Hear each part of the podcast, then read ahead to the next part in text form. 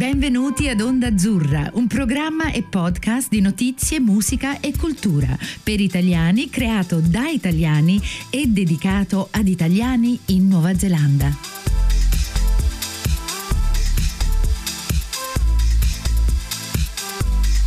Benvenuti ad Onda Azzurra, la voce degli italiani in Nuova Zelanda Oggi vi presentiamo un nuovo episodio per la serie Italiani in Nuova Zelanda, conversazioni con italiani che vivono e adoperano in questo paese. Ma prima di cominciare vi ricordiamo che l'episodio di oggi è realizzato grazie al supporto della società Dante Alighieri di Auckland. Grazie Dante, che fanno corsi di lingua e cultura italiani per adulti e per bambini. Oggi sono super contenta di avere con noi una simpaticissima, interessantissima ragazza italiana naturalmente, Maria Grazia Ravelli che è con noi. Buongiorno Maria Grazia.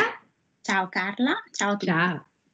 Senti, allora Maria Grazia, ehm, io eh, mi è stato detto il tuo nome perché mi ha, mi ha, detto una mia amica che fa una cosa abbastanza interessante, però prima che ci riveli questa cosa che fai, vorrei tanto sapere eh, da dove spunti, dove sei nata e come mai sei qui in Nuova Zelanda, la solita domanda che faccio a tutti. Um, sì, grazie de- di questa prima domanda. Io eh, sono di un paesino della provincia di Brescia, mm. dove sono nata e cresciuta e rimasta fino a dopo la laurea. Um, dopodiché, essendomi laureata in lingue e non essendo mai stata all'estero, ho detto non posso um, cercare lavoro o continuare in Italia non, non, avendo mai vissuto all'estero. E quindi mi sono trasferita in Germania, a Berlino, dove sono stata un paio di anni e dove ho iniziato a lavorare nel mondo del vino. E, dopo un paio di anni um, volevo fare un'esperienza per migliorare il mio inglese, volevo andare, volevo viaggiare e quindi ho detto andiamo dall'altra parte del mondo. um, è una scelta ardua come molti altri italiani, credo, tra l'Australia e la Nuova Zelanda e um, è capitato che bevessi una bottiglia di vino neozelandese ed è una storia vera ed è stata la prima volta in cui ho riconosciuto distintamente dei, degli aromi, dei sapori e allora ho detto sarà un segno, andiamo in Nuova Zelanda e quindi... No. non ci credo, un vino, ti ricordi il nome del vino? Sì, era un semplicissimo Villa Maria Sauvignon Blanc um, che a posteri la, la Nuova Zelanda fa, fa questi tipi di vini, ma anche vini molto molto migliori e certo. molto peggiori anche. E, e, quindi io dico sempre che è stata una bottiglia di vino che mi ha portato qua. Mi piace questa storia, ma non poco, tanto.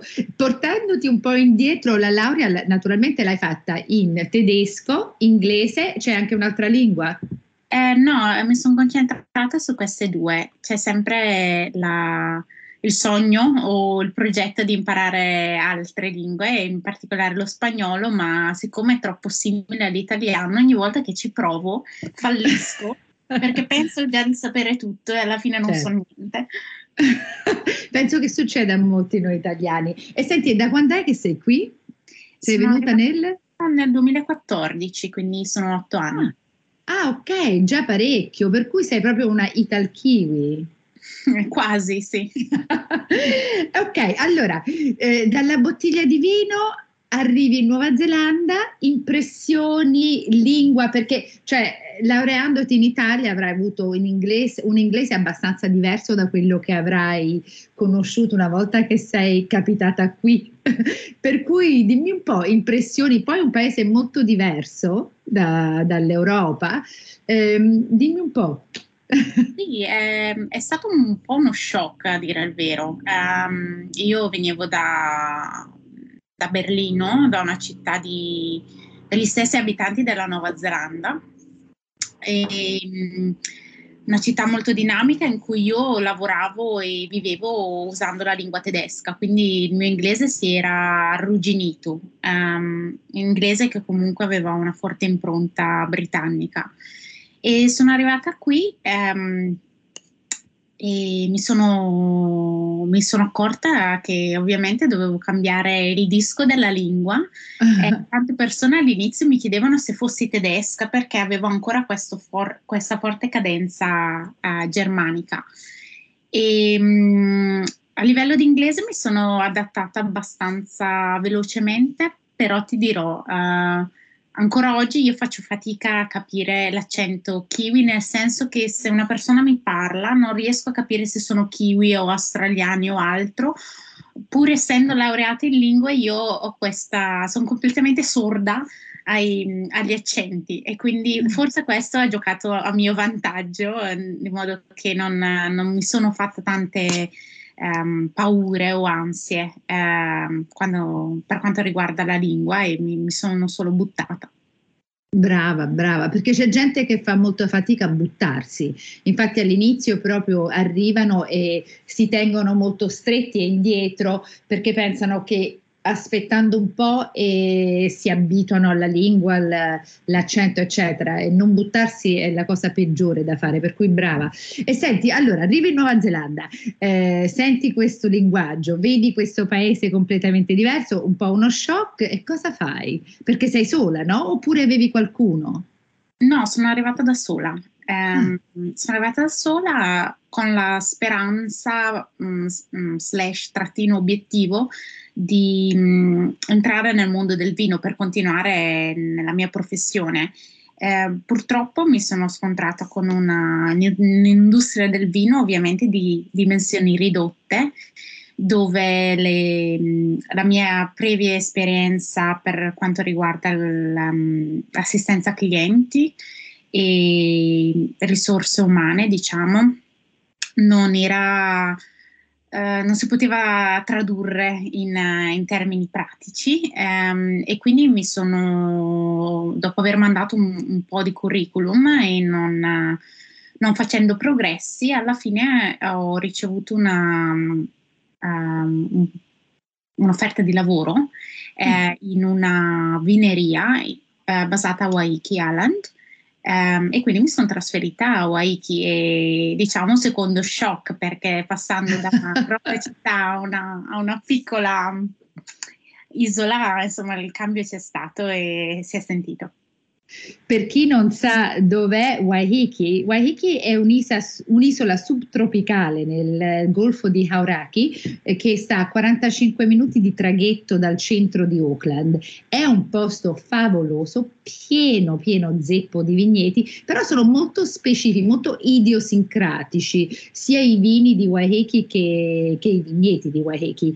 Eh, è un posto un po', direi che un po' la Capri di, dell'Italia, però è proprio la, eh, cioè è la nostra, neozelandese al massimo. Senti, quali vigneto Waiheke? Eh, posso fare il nome? Sì, penso di sì. Sono andata a lavorare a Puderi Crisci, um, sì. è una, una, vineria con annesso ristorante um, gestiti da, da italiani. Um, sì. E il concetto è quello uh, italiano dell'agriturismo um, quindi di consumare quei prodotti che vengono um, cre- mh, mm, cresciuti, non mi viene sì. il termine, scusa, eh, che sì. vengono prodotti in loco, eh, che sia vino, che siano um, verdure o spezie.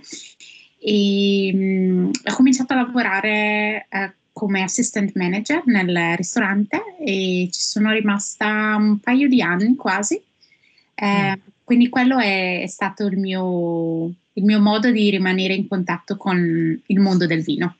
Mm, bravissima. Abbiamo intervistato Antonio, eh, che è il proprietario di Podere Crisci, eh, penso quasi quattro anni fa, per cui Podere Crisci ora è diventato anche più grande, anche più conosciuto. Eh, sappiamo che ci sono tante cerimonie lì. Mh, mm, cioè la gente si va a sposare, grandi feste, eccetera, eccetera, e hanno buoni vini. E, ehm, allora, due anni a Poderi Crisci e poi la storia diventa anche più interessante. Dopo ti sto eh. spingendo in modo di arrivare a questo punto, però non voglio, non voglio perdermi quelle tappe importanti. Sì, sono, diciamo che sono un profilo professionale abbastanza variegato. Um, e la Nuova Zelanda, devo dire, è stato il luogo do- che mi ha permesso di sperimentare e di, di um, trovarmi e ritrovarmi come uh, profilo professionale. E dopo questa esperienza nel, nel, mondo della ristorazione ho voluto tornare a dei ritmi di lavoro d'ufficio um, e ho cominciato a lavorare ad Auckland facendo la, il, il, transito uh, da Waiki um, in un'azienda di risorse umane. Mm. Um, praticamente gestivo il, il lavoro um, di una serie, una ventina di career coaches.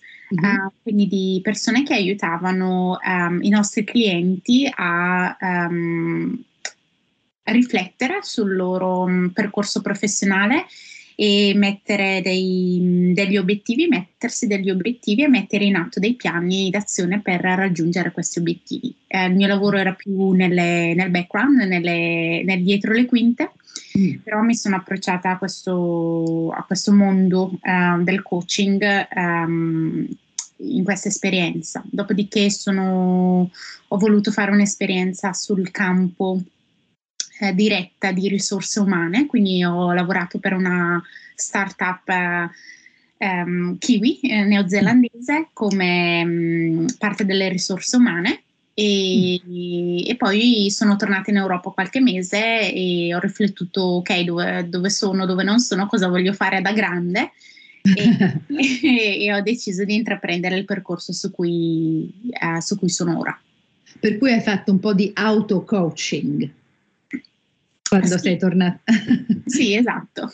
Ah, ehm, guarda, non so se coaching, eh, perché nel mondo della Nuova Zelanda è una cosa che si usa parecchio, nel mondo anglosassone direi, eh, è una cosa molto più usata ed è stata usata in America e anche Nord America, eh, cioè più Nord America dovrei dire e Canada.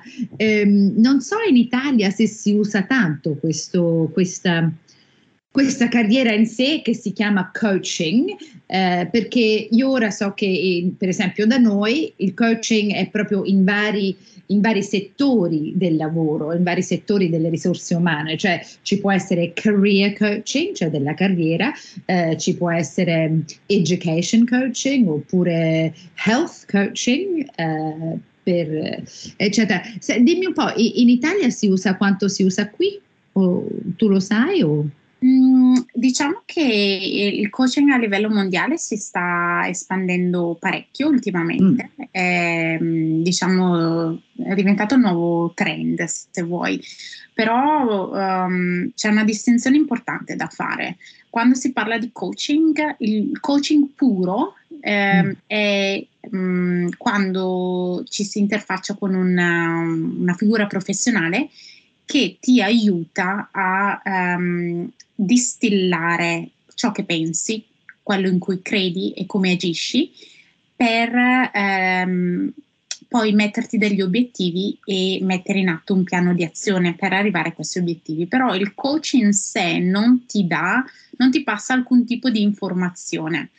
Um, tante volte invece, mh, sia qua che in Italia che nel Nord America, um, quello che viene um, etichettato come coaching in realtà è più un mentoring, nel senso che c'è una persona più esperta di te in un certo campo, come dicevi che sia career, che sia business o health, che ti passa certe conoscenze e ti um, aiuta a progredire mm. um, dicendoti sostanzialmente che cosa devi fare.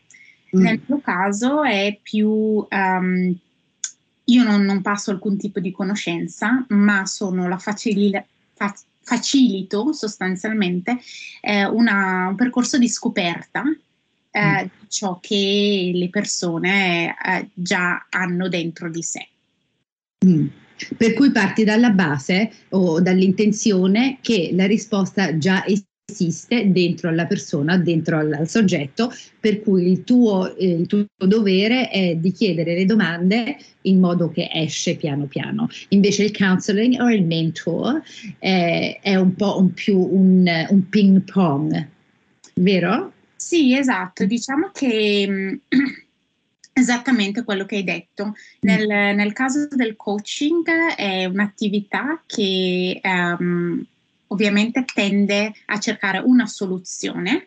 Um, nel caso abbiamo de, de, un impasse o un problema o ricadiamo sempre nelle stesse abitudini, cercare di trovare una soluzione partendo dal presupposto, come dicevi tu, che la soluzione già ce l'abbiamo dentro di sé. Tante volte non vogliamo dircela o tante volte non ci abbiamo manco pensato, ce la siamo scordata. Mm. nel caso del mentoring invece è mm, più, più che fare domande, eh, il mentor, che è una persona più esperta, con più bagaglio di vita di te, eh, solitamente ti passa delle informazioni um, papali papali e poi sta a te decidere se metterle in atto o meno. Mm. E per fare un, co- un, coach, un life coach o career coach, che tipo di, di qualificazioni, quanto ci metti, cosa devi fare? Mm-hmm. Eh, bella domanda perché al momento questa, questa industria è stata per tanti anni non regolamentata tutte par- in tutte le parti del mondo, eh, sia qua che Australia, ehm, America o Europa. Ultimamente ci, c'è stata una grossa spinta a voler ehm, pianificare questo percorso di formazione che in realtà è una formazione vera e propria. Ci sono vari ehm, istituti privati ehm, che offrono eh, delle... Mh, delle attività per diventare un coach qualificato. Eh, nel mio caso ho scelto un istituto um, basato mh, in America, anche se è partito dall'Australia. E, mh, questi istituti uh, offrono um, delle filosofie diverse. Uh, nel mio caso la filosofia è basata sulla neuroscienza, cioè la scienza di come funziona il nostro cervello. Um, altri istituti si basano su um, casi, scientifici, eh, casi economici um, o altre filosofie più, alcune anche molto new age.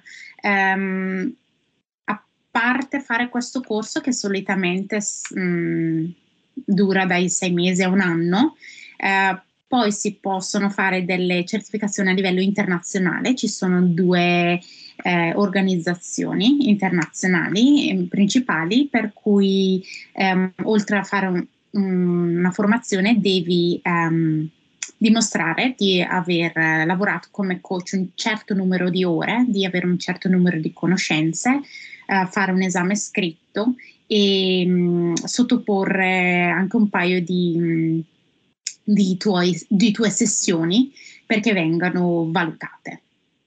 Mm, non facilissimo. Um, non, è, non, è, diretto, ecco, non è diretto come un, prendere una laurea e, mm. e, e, basta, è più simile a un percorso come fanno gli psicologi, mm, anche se mm, mm, mm. molto, molto più ristretto a livello di eh, tempistiche.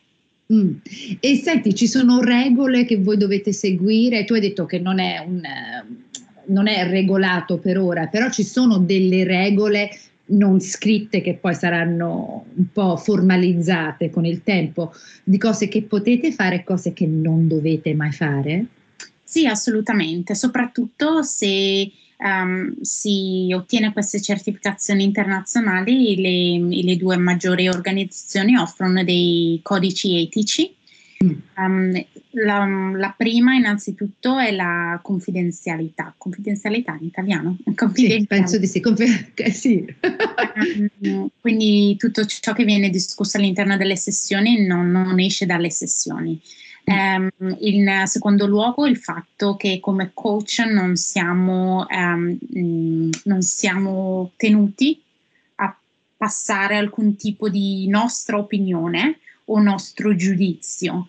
Um, e torniamo sempre al, al punto di partenza, mm. perché vogliamo che la, la persona um, arrivi alla propria soluzione, a una soluzione che, la, eh, che, funziona per loro, per la loro vita, mm. eh, non, non, perché necessariamente noi come coach ci siamo passati già.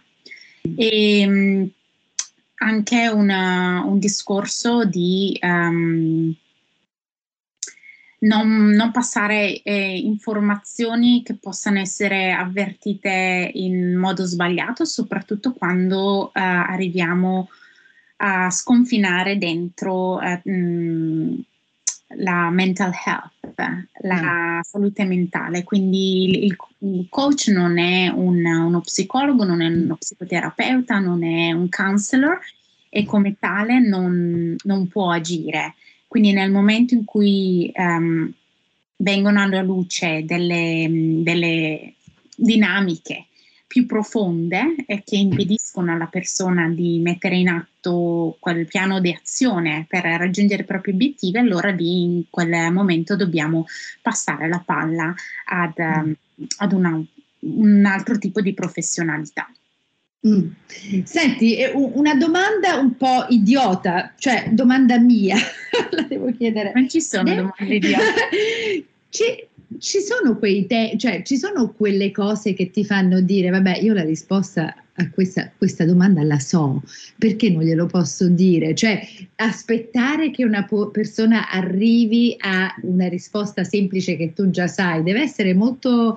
Um, difficile, anche frustrante, non lo so. Sì, assolutamente. E durante la, la, formazione, almeno la mia formazione, abbiamo imparato a morderci la lingua ah. mh, mm, prima di dire qualsiasi cosa e, e, penso sia una cosa abbastanza normale perché nel, in tutte le professionalità, ma anche nella vita privata, quando sei in una conversazione con una persona che sia un amico o il partner, eh, tendiamo a voler dare dei, dei suggerimenti.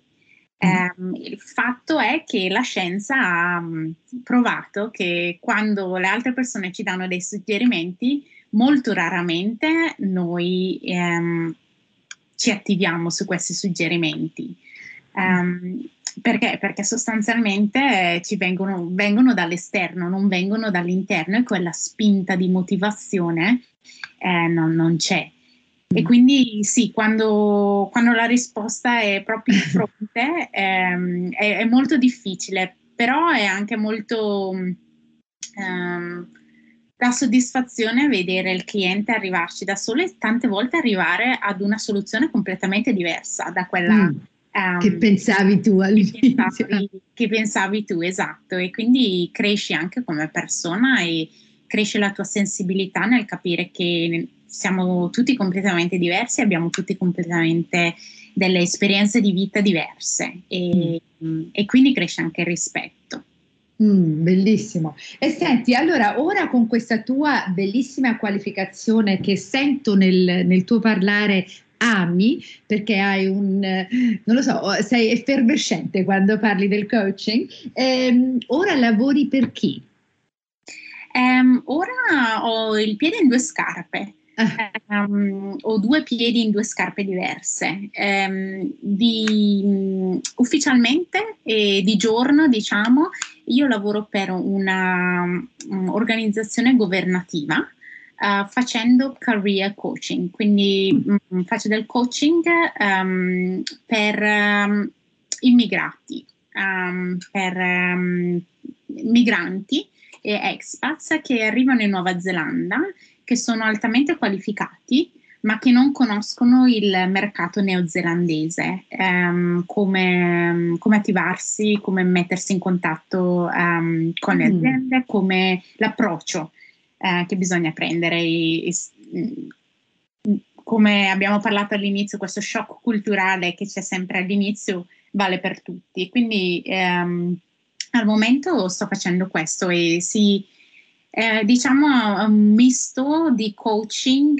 e in questo caso a volte faccio anche mentoring, nel senso che dico le cose papali, papali come, come sono. Certo, sì, perché per un emigrante non è che puoi dire ok, la risposta è dentro di te perché non, non conosci la Nuova Zelanda, infatti stavo pensando a questa cosa, però sempre con il cappello di coach eh, si possono dare queste sì. sì, anche perché ognuno arriva, mh, mm, prende parte a questa um, iniziativa in, a fasi diverse, in fasi mm. diverse della propria vita. Alcune persone hanno già provato eh, per parecchi mesi o anni a trovare un proprio lavoro nella, nella propria eh, industria o attività. Um, Altre persone invece si approcciano al mercato per la prima volta. Ci sono tante mm. che ritornano a lavorare dopo aver eh, cresciuto i figli e quindi um, sì, uh, arrivano a, a, stage diversi. Mm. Um, e quindi sì, faccio un, un, po' un misto, il che a volte mi, mi viene difficile. Um, e poi di, nell'altra scarpa invece ehm, ho una mia piccola attività di coaching dove mh, mm, mi concentro più su aspetti della vita, nel senso ehm, aspetti un pochino più privati, che siano eh, relazioni, che siano voglio diventare una persona migliore, che siano non riesco a vivere autenticamente eh, mm. o ho avuto tanto successo nella carriera, ma mh, mm, voglio avere lo stesso mh, mm, tipo di soddisfazione nella mia vita privata. Um, e, mm, e, quindi sì, uh, sono un po' impegnata in due fronti, ecco. Però è bello perché i due eh, si vogliono bene, cioè puoi usare quello che impari da uno e, e lo applichi all'altro perché uno ti dà un po' più l'emozione oppure la parte interna, invece l'altro è un po' più, come si dice in inglese direi diagnostic, you know? Uh, mm, mm. Diagnostica, sì, um, assolutamente. Poi credo che questa, questi ultimi due anni di pandemia hanno, che, eh, hanno reso chiaro a tutti che la nostra parte lavorativa e la nostra vita ormai sono intrecciate fortemente.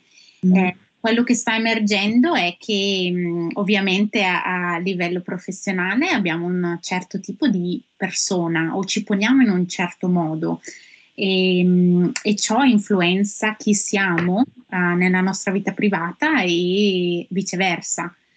E quindi a volte sì, nella, nella mia, con clienti privati, um, nella mia piccola attività escono delle... Dei, dei, dubbi o degli obiettivi anche a livello di carriera. Um, non, sono, uh, esclu- non, sono, esclusivi e non sono in, in due um, mm. box differenti. Mm. Lo sai, non ci avevo pensato agli ultimi due anni. Mentre parlavi, stavo pensando proprio al coaching, però a dirti la verità, cioè il minuto in cui hai detto gli ultimi due anni, secondo me non solo è cambiato tutto del lavoro, cioè il fatto che noi ora non siamo neanche più animali sociali, cioè siamo tutti a casa da sola, deve essere anche per te, perché tu prima può, può darsi facevi il coaching in persona, invece ora sarà tutto in Zoom. Esattamente, sì. Mm, strano, senti, cambia, eh, abbiamo poco tempo, però cambia il coaching fatto eh, in Zoom dal coaching in persona? Um, si è meno distratti forse su Zoom, eh, ci sono meno distrazioni esterne, quindi mm. si, c'è quel senso di um, psychological safety. Ah. Um, ah, uh, dici sullo Zoom, non in persona. Strano, stavo sì. pensando all'opposto. Ah. Dipende da persona a persona, ovviamente. Ah. Ah, fantastico. Senti, e eh, se una persona vorrebbe rintracciarti e parlare un po' di, del tuo lavoro che fai da sola, eh, come ti possono contattare? Sì, assolutamente. Allora, eh, la, la, mia azienda si chiama Grazie Coaching, come Thank You Coaching in italiano. Sì. Um, ho un sito internet, uh, ah. una mail che è info at graziecoaching.com e mi trovate, sono molto attiva su LinkedIn, um, li figuro come Grazia perché Maria Grazia è kiwi. È troppo difficile. È troppo difficile, quindi ho dovuto tagliare a metà. Um, Fantastico, senti, sei stata bravissima e super interessante, guarda, è un fenomeno questo coaching, per cui eh, per chi, a chi interessa ricordatevi, grazie coaching, ti ringrazio tantissimo per il tempo che ci hai dato, eh, mi sento che ho avuto un po' di coaching pure io, in, uno, in, uno, strano senso capisco un'altra cosa, una cosa in più. Eh, buona fortuna per il resto, continua a fare belliss- questo bellissimo lavoro e alla prossima, Maria Grazia. Ti ringrazio Carla e grazie di questa opportunità e della tua attività. Perfetto, ciao. Ciao. Ciao a tutti. Avete ascoltato Onda Azzurra, la voce degli italiani in Nuova Zelanda. Vi ricordiamo che tutti gli episodi sono in podcast e li potete trovare online sul sito ondazzurra.podbean.com o su Spotify.